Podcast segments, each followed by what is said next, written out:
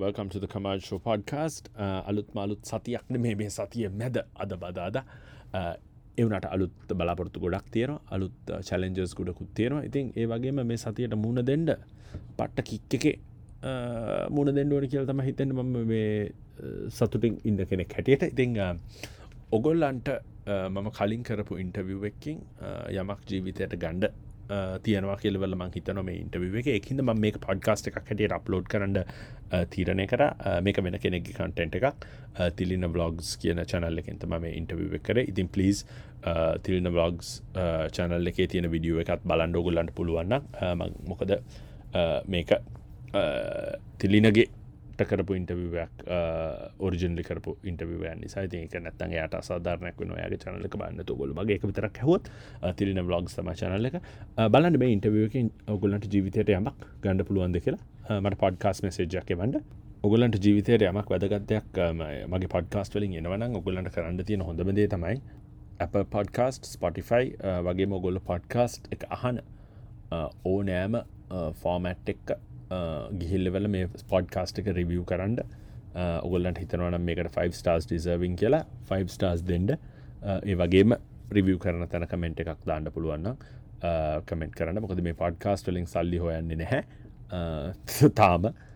ඒවනාට මේ පොඩ්කාස්ට එක ඉදිරියට කරගෙන යන්න සහ ඉදිරියට ඔගොල්ලන්ට තව තවත් දැනුම සහ ජීවිතයට අවශ්‍ය ශක්තිය දෙන්න මට පුළුවන් වෙන ඔගොල්ල මේ පොඩි දේකරොත් එහෙම. තකොට පොඩ්කාස්ට එක හන් ලිස්නස්ල වැඩි වෙන ඒක හින්ද මේ උදව්ව මට පුළුවන්නම් කරන්න. වැඩිය මේ ඉල්ලන්න නෑ උදව්. ඔගලන්ට ජීවිතයට යමක් මේ පොඩ්කාස්ට එක හම්බුනාන පලිස් ගිහිල්ලිවරල එකට 5 ස්ටා හෝ ඔගොල්ල හිතන ස්ටා රේටිං ඇදන්න වන් ස්ටා දීලිවල්ල නිකං සෞතු කරල දාන්න එපා. ඉගින්ද ඔගොලට හිතට කැමති රේටිංයක් මට දෙන්න. එහෙන මේ ඉන්ටවිව එක අහල බලමු අපි.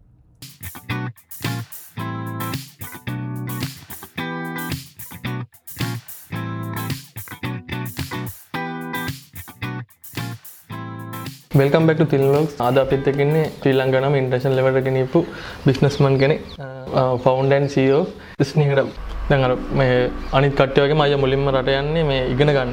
පස්සේ ජොබ්බැක් කරන කොහොද බිස්නසට පාත්තක දෙන්න ඒකතා මහිතම ගොඩක් මේ මේ කියලා තියෙනවා. මං අවුරුදු පහක් වැඩ කර. මං ග්‍රජුවට් වෙලා මගේ මේ මාස්ටර්ස් ඩිග්‍රිය එක තමයි මේ පෝස් ග්‍රජුවට් ඩිග්‍රිය එක තමයි ෆිල්ම් ස්ටඩීස් ෆිල්ම් මාර්කටිං ඊට පසම ඊවන් කියලා එහ ලොකුම ඉන්ඩිපෙන්ඩ ඩිස්ටිබියට ගම වැඩ කරනවා අවුරුදු පහක් ප්‍රසේතන ජොබ් එක නැති වෙනවා. ගොල්ලු ෆොක්ස් එක්කම එකක් කරනවා. එක හිද ටීම්ස් දෙකක් හැදෙනවා. එක කටීමක් කැන නොද වෙන කම්පිනි ටීම තමන ඇවෙනවා එහෙම වෙනවා. ඊට පස්සේ ඉතින් මගේම දෙයක් කරන්න කියලවෙල්ල හිතනවා. මොකද හැමදාම් තිබ ප්‍රශ්නයක් තම ලොක් කාටවත් මේ යටත් වෙලා ඉන්න ආස නැතිකමක් තිබ්බ පොඩි කාලින් දන්න ඉතින් ම ඉන්ඩිපෙන්ඩන්් විදියට මට ඕන විදියට හසුරුව ගණඩ පුළුවන් විදිහ වැඩක් කරනවා කියලා හිතුවා. මේ ඉතින් ශේපක සෙට්ටුට අයිති ඒ බිස්නස පටන්ගන්න ඩොල හත්සියක් ඩොල හසේ දාලා ස්නීකටක් කියල බිස්නස පටන්ගන පලවනි අවරුද්දේ ඩොල ලක්ෂ දෙකවගේ ඉන්කම්මක් කනවා $250,000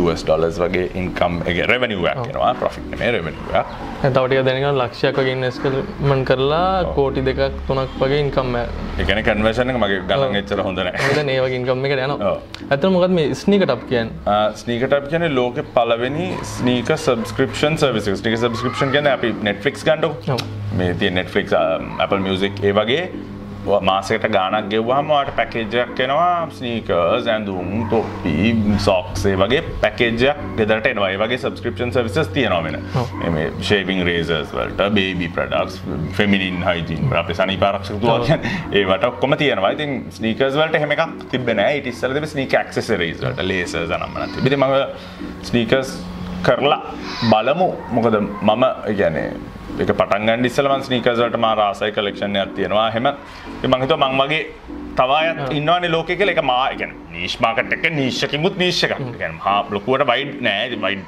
යවන්ඩ ක්‍රම සහ විදි තියෙන බට දැනට මේ එක නීශ්මාකටය එකන්න මංහිතුවා මේ එක කරලා බලනවා කියලා මුලිම ගැන බිස්නස් එකට ගන්නේ ඉන්ටර්නශන රෙපුටේෂන තියන බ්‍රන්ඩ් නයික ඩිඩස් එයාල කොහම තිබ ෆිඩ් බැක් නයික ඩිඩස් නෑමලි නයික ඩිඩස් ගත්තන මුලින්ම අපි පටන් ගත්ත මං හිතන්නේ පටන්ගද කිසි බ්‍රන්ඩ් ඇති බෙන ම ස්ටෝගෙන් ස්ටෝකට කියල්ලා කාරක සපත්තුවලින් පුරෝගෙන සේල් දාලා තියෙන නම්මන අරගෙන තම අනිත් ෆ්ලිප් කරේ.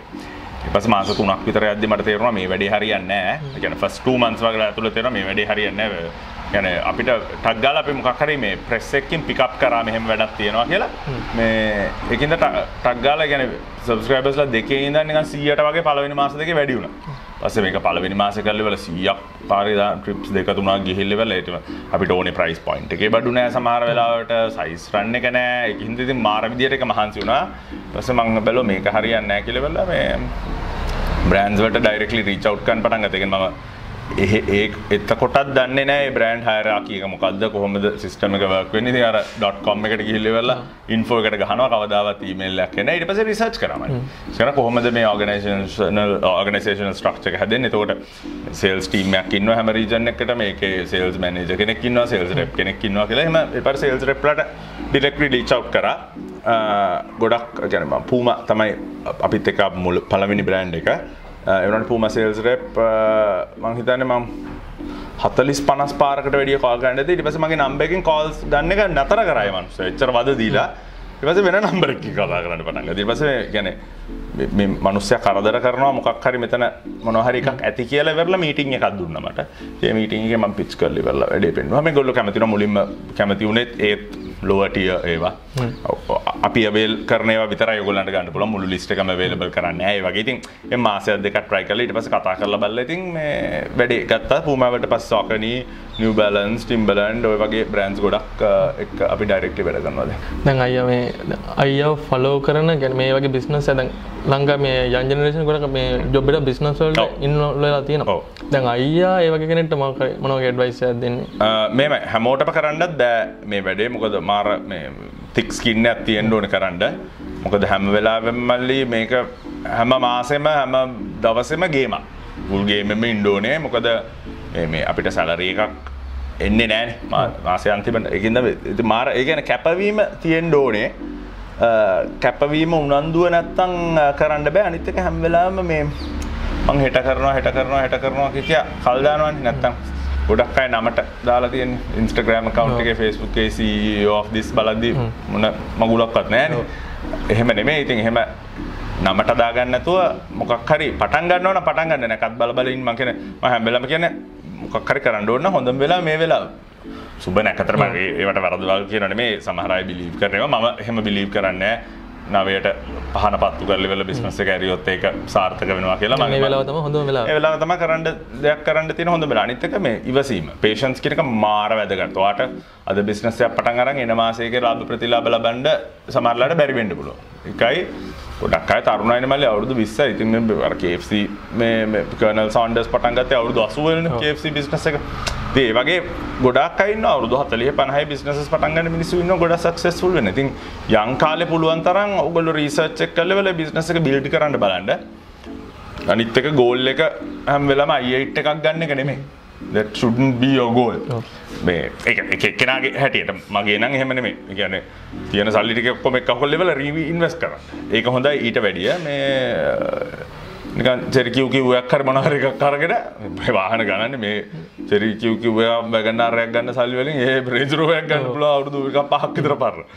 මේ ඒකයි. ඉතින් ඒක එක එක්කෙනා ගෝස් මම ගත්තාට මොනවත් කියනවත් නෙමෙයි. තරුණයි ඒවයින් ඉන්ස්පය ඒවයින් ඉන්ස්පය වෙනවා. මං ස්තන අපි YouTube එක හොඳම එක්සාම්පල් එක තමයි රාජ් අයිට එකක් කරන්න දැම්ම ගම YouTube චනල් වැඩියුණා ඒක හොඳ ඒ ඉන්ස්පරේෂන් එක ගණ්ඩ කවදහරි ඒකන තමන්ට ෆෝඩ් කරන්න පුළුවන් දේවල් ගන්න. නමගේ ලයිස්ටයිල් එක ෆෝඩ් කන් පුළුවන් විදිර හදාගන්න. අයිට කරගෙන වෙල ගෙදරුන්ට කණ්ඩනතු වැඩ මේ ඒක එකන හැම්වෙලාම ඩ්‍රීම් බිග් ඉතින් මොකද ඩ්‍රීම් කරන්න ෆ්‍රීනේ ්‍රීම් බිග් ්‍රීම් බිග් වෙලා නිකංගින් දෙප ඒ ඩ්‍රීම් එකට වැඩ කරන්න කියලා තම කියන් ඉවසීම තම ගොඩක් ලදගත්වෙනවා දැන් අය මේ ස්නීක ටප් එකක් මේ ශ්‍රී ලංකාවේ පටන් ගන්න දසන්න නැද මේ පටන් ගන්න අමාරුමයි කතන්දර මේකන අපේ මෙහ ඩිස්පෝසබල් ඉන්කම් එකක් නෑනේ. මෙහ ස්නීක එහ ස්නීකර්ස් යන නෙසිසිටි අයිටම් ඇකට මෙහ යන ලක්ජරි අයිටම් ඇකට එතකොට අපි 30 ඩොලස් වලට හෝල්සේල් කරලා මෙහාට ගෙන ලඩ්ඩු ගානේ ප්‍රොෆිට් මාජින එක තියල ඔක්කොම ටක්සස් ගෙවල අසුවට වත්විකුණන්ට 18 දැන් කියද ඩොලරගේ සියසු දෙකක්. බැඩි කල බැනු එතකොට සමහර කොල්ලන්ගේ පඩියෙන් භාගයන් ඉතින් ඒක වෙලාවට ඒක රටවල්වලට ගැලපෙන ඉතින් වැඩ තියෙනවා. මෙහට එක හරියන්නේ නෑ මක මම රිසර්ච් කල බැලවා.